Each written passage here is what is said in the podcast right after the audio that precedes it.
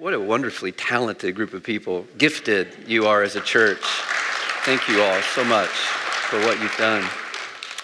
It's also really nice for me to get back to the land of y'all.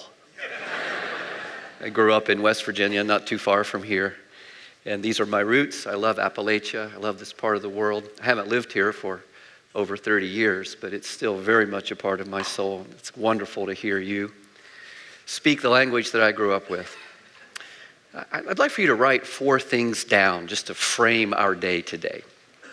I want us to think about four questions that we need to answer to frame our thinking about what it means to be involved in this great endeavor called the mission of God. Uh, the first question is a simple one. Who are we? Who are we? And we're going to say that we are the people of God. Who are we? We are the people of God. Second question takes it a little bit further. That question says, why are we who we are? And we're going to answer that question by saying we are the people of God's mission. First question, who are we? Second question, why are we who we are? We are the people of God's mission. Third question we're going to look at is, where are we? Where are we? Where are we who we are? We are the people of God in the world that is fallen and desperately in need of redemption. That's where we are.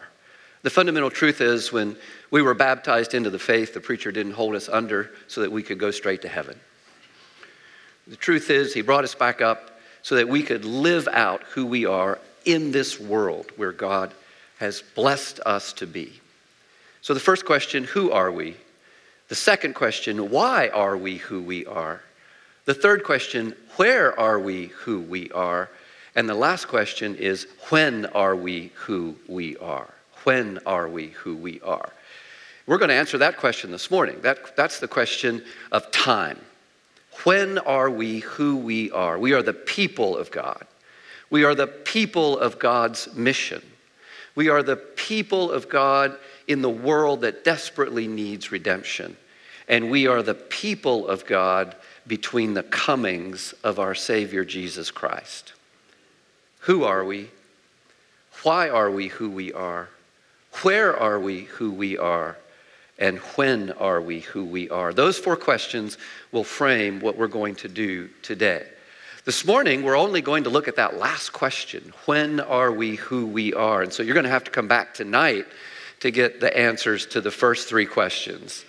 That's right. Thank you for that. When are we who we are gets us thinking about time. And I would have to say, as someone who's been in many different places, different cultures, different countries, we are probably a people obsessed by time more than almost any other culture that I know or any other place where I've lived. In fact, there are those who have done some research, those who had too much federal research money and too much time on their hands. They've asked the question, what question do people ask in the United States most frequently? And the answer is, what time is it? Isn't that interesting? When you think about it, we wake up, first thing we want to know is, what time is it? We pace our day throughout the day by asking that question, what time is it? Now, the truth is, we really don't care about this kind of this arbitrary movement of the sun across the horizons. What we really want to, want to know when we ask the question, what time is it, is what am I supposed to do? Because if we know what time it is, we know what we're supposed to do. We use time to interweave or to mesh our behaviors with other people. So if I want to have lunch with you, what do we do? We set a time for the two of us to get together and have lunch. So here's the basic premise. If we know what time it is, we know what we are supposed to do. Now, that's true not only for each and every day as we arrange our own schedule throughout the day. That's also true if we think about ourselves as the people of God in the plan of God for all of human history. Because not only should we ask ourselves the question, what time is it today? What am I supposed to do today? We should also ask ourselves the question, when, as the people of God, has God placed us in his plan for all of human history? In other words, what time is it in the plan of God? If we know what time it is, we know what we are supposed to what? Do. So I'd like for you to open your Bibles to Acts chapter one, because that question, what time is it, Lord, is a question that the disciples asked the risen Jesus in this chapter, the book of Acts. Acts chapter one. Let's start reading in verse one, shall we? I love hearing the pages of your Bibles turn. Acts chapter one. Luke writes it this way. In the first book, O Theophilus, I have dealt with all that Jesus began to do and teach until the day he was taken up, after he had given commands through the Holy Spirit to the apostles whom he had chosen. He presented himself alive to them after his suffering by many proofs, appearing to them during forty days and speaking about the kingdom of God. Let's just frame ourselves in the lives of the disciples, because they're the ones about whom this passage is being written. The disciples began to understand or began to know this man called Jesus through some miraculous events. In fact, if you go back to Luke chapter five, you could realize that Peter sees the Lord Jesus heal his mother-in-law in Luke chapter four. And of course, the biblical record doesn't tell us if Peter was happy about that, but nonetheless, that's the first thing that Peter encounters Jesus. Then in Luke chapter five, Jesus fills his boat with fish. Peter was a fisherman, and all of a sudden, Jesus has filled his boat with fish, so many fish that they can't even haul in the nets. And Jesus, and Peter falls at Jesus' feet and begins to follow him. Now, we tend to think that once the disciples followed Jesus, they had it all. They knew everything they needed to know about him, but the truth is they didn't, did they? All through the Gospels, we, th- we see these disciples learning more and more about who this Jesus is. They saw Jesus do things they'd never seen before. They saw Jesus say things about God they'd never heard before. They saw Jesus tear down barriers they'd never experienced before. They saw demons come out of people. They saw blind people see. They, they saw people who couldn't walk, walk. And all along the way, they're wondering, who is this? Who is this? Who is this? And all through that time when he is with them, he teaches them about this idea called the kingdom of God. Now, they'd heard the rabbis teach about the kingdom of God. In fact, this idea of the kingdom of God was deeply woven into their Jewish identity. You see, they all longed for the kingdom of God. And Jesus had the audacity to say to them that the kingdom of God was in their midst. Now, theologians have killed thousands of forests writing about the kingdom of God. Hundreds and thousands of pages have been written about the kingdom of God. I think you can boil it all down to, to this. What did the disciples think when they heard the phrase, the kingdom of God? The kingdom of God is simply that time when everything that's wrong in the world will be made right. And everything that's broken in the world will be made whole. And everything that's ugly in the world will be made beautiful because God reigns on the earth. That's the kingdom of God. Everything that's wrong in the world made right. Everything broken made whole. And everything ugly made beautiful because God reigns on the earth. And so when Jesus said to them, the kingdom of God is in your midst, and they saw broken people made whole. When they saw the, the, the people set free from demons, they began to believe it. Maybe the kingdom of God really is in our midst. Maybe now's the time when everything will be made right and whole and beautiful. In fact, if you look in Luke chapter nineteen, at the end of his life, as Jesus drew near to Jerusalem, we can read clearly that they believed when Jesus got to Jerusalem, he would establish the kingdom. Oh, they couldn't wait. And five days later, he was dead. And a stone hid them, hid him from them. Can you imagine? The way the disciples experienced that last week of Jesus' life? I've fortunately reached that age where I no longer have to get on a roller coaster. When my grandchildren get to be old enough, I'm sure I'll do it again. But at this point in my life, I have no desire to get on a roller coaster. You know what it's like. You, you get in one of those little cars and someone who hasn't yet shaved slams a bar down on your knees to make you feel safe. Those old wooden roller coasters, you start down that incline, you know what it's like. And, and then you get to the bottom of that first little incline and you start to go up, and then there's always that moment when there's a pause before the chain hits the gear in the bottom of the car. You know that, where you start to go back a little bit, and, and then you go up, clackety, clackety, clackety, clackety, clack. You with me? Clackety, clackety, clackety, clackety, clackety, clackety. You know, if somebody had a heart monitor and a camera on me, they would feel my pulse increasing. They would see my eyes dilated, my nostrils flared as you come up and up and up and up in anticipation of what's to come. That's exactly the way the disciples were. Jesus was coming to Jerusalem. The kingdom of God was about to be established. Up and up and up, waiting, anticipating what was going to happen. And then he was dead.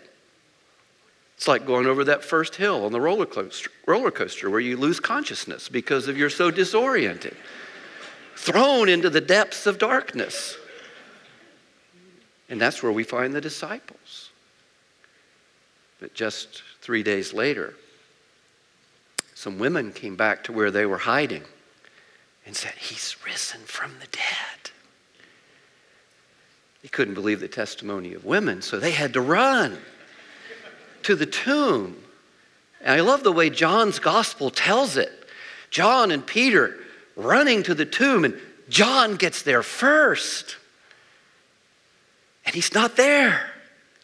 He's risen from the dead. Luke picks up the story. Luke tells us in these verses that he was with them for forty days. And Luke tells us in verse th- in verse Three, that he showed them many proofs. You know, it wasn't like they were in a room somewhere and someone said, oh, oh, oh, I think I see Jesus in the smoke over there in the corner. Or, oh, oh, I think I see the profile of Jesus in that mold pattern on the wall. No, he was with them. The text tells us he ate with them.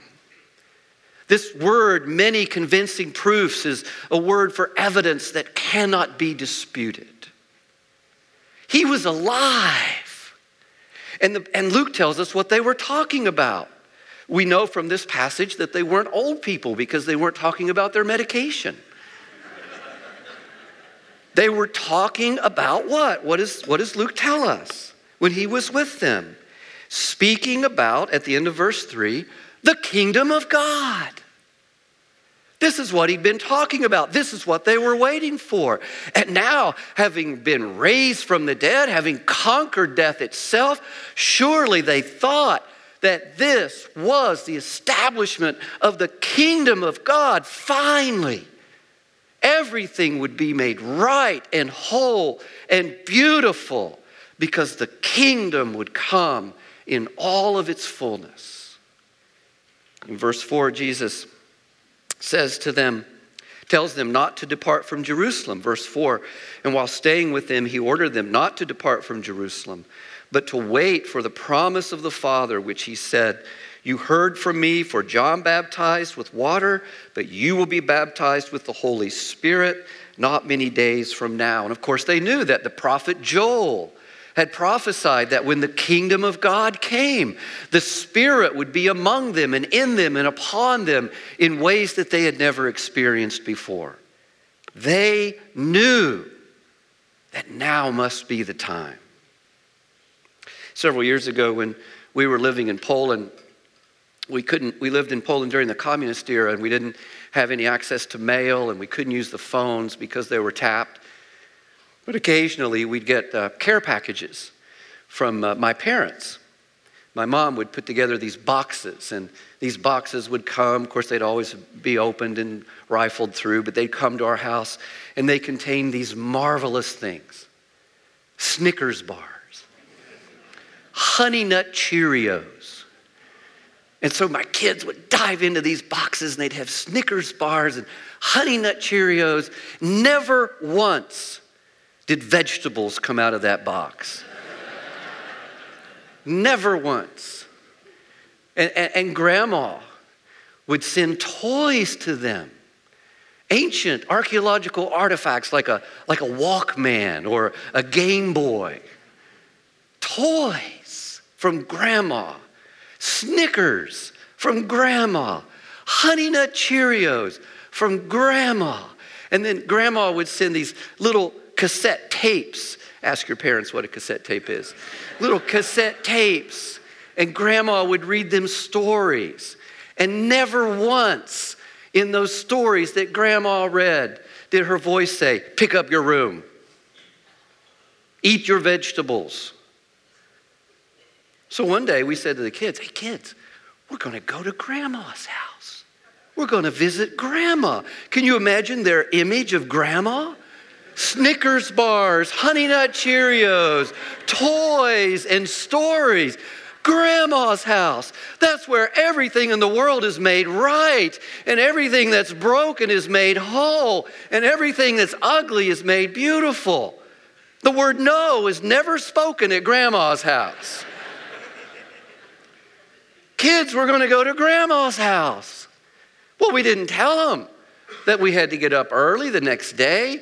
We had to go to the train station, take a five-hour train ride to the capital city, wait three hours, take an eight-hour flight to the United States, wait three hours, take another three-hour flight to grandma's house, and then drive for an hour to get to grandma's house. We didn't tell them that. So we got up the next morning. Everybody's excited. We're trying to get five kids and thirty-four million pieces of luggage onto the train. Kids are yelling and stomping. I think at one point they had, two of them had the same jacket on. I don't know how they did that. Finally got to the train. We're all sitting in the compartment. I'm counting heads. I'm counting luggage. We're all there. We're on the way to grandma's house.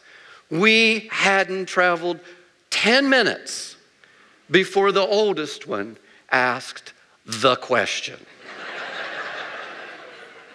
You know what that question is? Your kids ask that question too? I think it's genetic. Are we there yet? That's exactly the question that the disciples are asking Jesus in verse six. Look at it. So when they had come together, they asked him, Lord, will you at this time restore the kingdom to Israel? Lord, are we there yet? When everything's going to be made right and whole and beautiful, Lord, is now the time? I have a feeling that Jesus' answer to his disciples was as unsatisfying as my answer to my kids. He says to them in verse seven, it's not for you to know times or seasons that the Father has fixed by his own authority.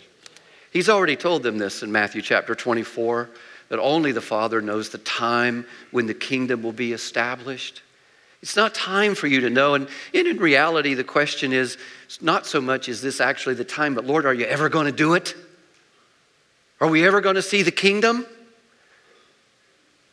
Jesus says to them, it's not the time for you to know about the kingdom, but look at it in verse eight. You will receive power when the Holy Spirit has come upon you, and you will be my witnesses in Jerusalem and in all Judea and Samaria and, in, and to the end of the earth. That's what time it is. Church, you want to know what time it is? Jesus says in verse eight, it's time for the people of God, empowered by the Spirit of God, to testify to the Son of God and fulfill the mission of God throughout all the earth. That's what time it is. Can you do it with me?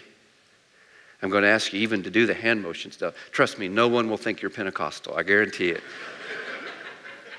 You ready? What time is it, church? It's time for the people of God, empowered by the Spirit of God, to testify to the Son of God and fulfill the mission of God throughout all the earth. That's what time it is. And remember, if we know what time it is, we know what we're supposed to what? To do. That's what time it is. The Spirit of God has come in a way that was never experienced by the people of God before.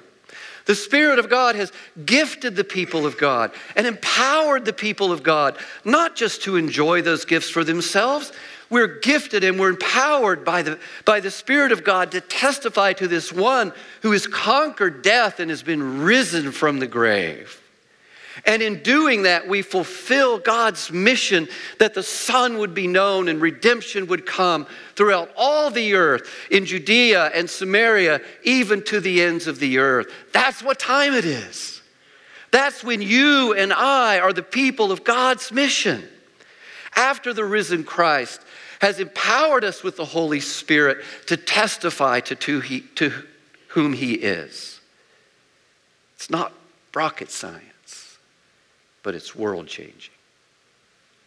And so the disciples, having had this wonderful exhortation, this wonderful promise of the Spirit, in verse nine we read this, "And when he had said these things, as they were looking on, he was lifted up, and a cloud took him out of their sight." I have this image of the disciples. Think of a commander with, with the troops that are around him or her. And the commander says to the troops, "You see that hill? Our mission is to take that hill. We've been equipped to take that hill. We have the power to take that hill. Our mission is to take that hill. Let's take that hill." And then the commander disappears. You, the people of God, empowered by the Spirit of God, are testify to, testify to me throughout all the earth and fulfill the mission of God. And he's gone. This Bible tells us that he was hidden from them by a cloud. Forty-some days before that, he'd been hidden from them by a stone.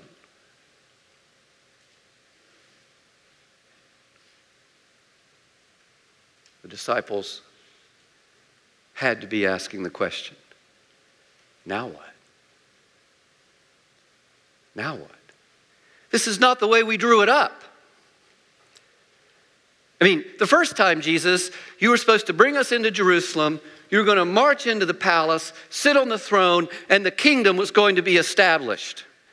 And everything that was wrong in the world was going to be made right. Everything was broken in the world was going to be made whole. And everything that was ugly was going to be made beautiful. That's what was supposed to happen. And then you went and died on a cross. Then you rose from the dead. You told us we're empowered by the Spirit. We're to testify to you as the risen King. And now you're gone. Now what? Thankfully, the Lord sends them an answer to the question. Verse ten, "And while they were gazing into heaven as he went, behold, two men stood by them in white robes and said, 'Men of Galilee, why do you stand looking into heaven? This Jesus, who was taken up from you into heaven, will come in the same way as you saw him go into heaven.'"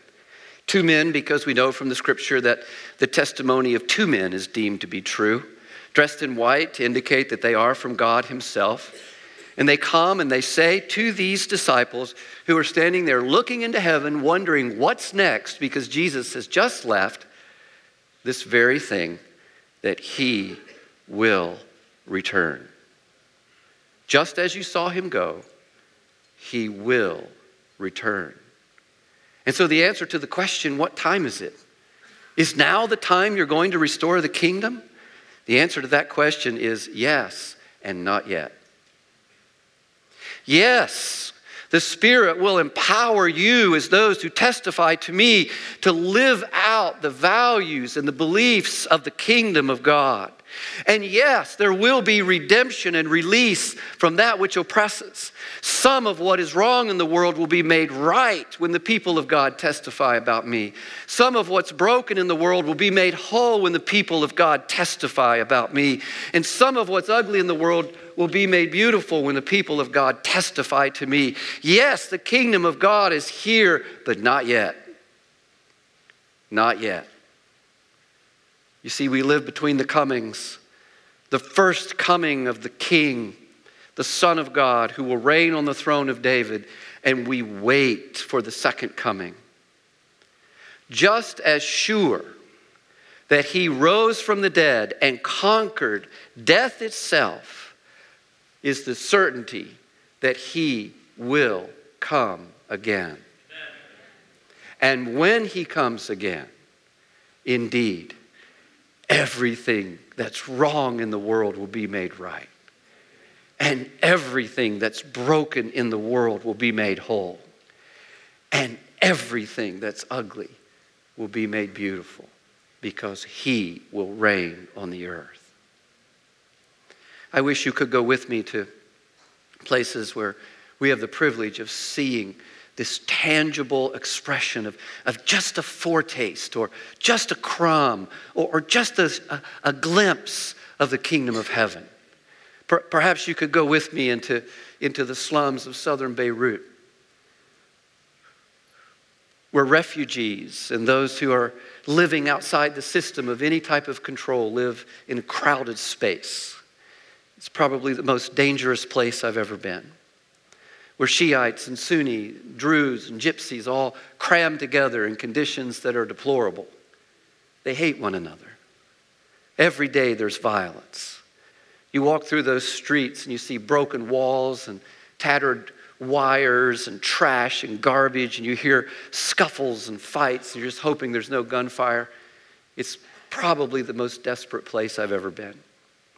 You walk around the corner and you come to a place that's clean and fresh and painted. You step through the gate and you're not met by screams or yells or arguments, but you're welcomed in. You come because you have medical needs and there's nowhere to get your needs met. Nowhere else. No one cares for those who live in this slum except a group of women who name the name of Christ. You walk through their gate into their courtyard, and you're treated like a human being. They ask you questions. They find out what your needs are. They treat your your children as if they matter. They give you care.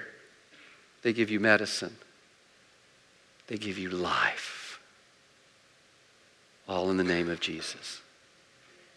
And just for a moment, what's wrong in the world is made right. What's broken in the world is made whole. And what's ugly in the world is made beautiful. Because the people of God, empowered by the Spirit of God, are testifying to the Son of God and fulfilling the mission of God in that horrific place. My dear brothers and sisters, what time is it? It's time for us, as the people of God, empowered by the Spirit of God, to testify to the Son of God and thus fulfill the mission of God throughout all the earth. There is no other mission. That's who we are. That's why we are who we are. That's when we are who we are. Let's pray together. And so, our dear Father in heaven,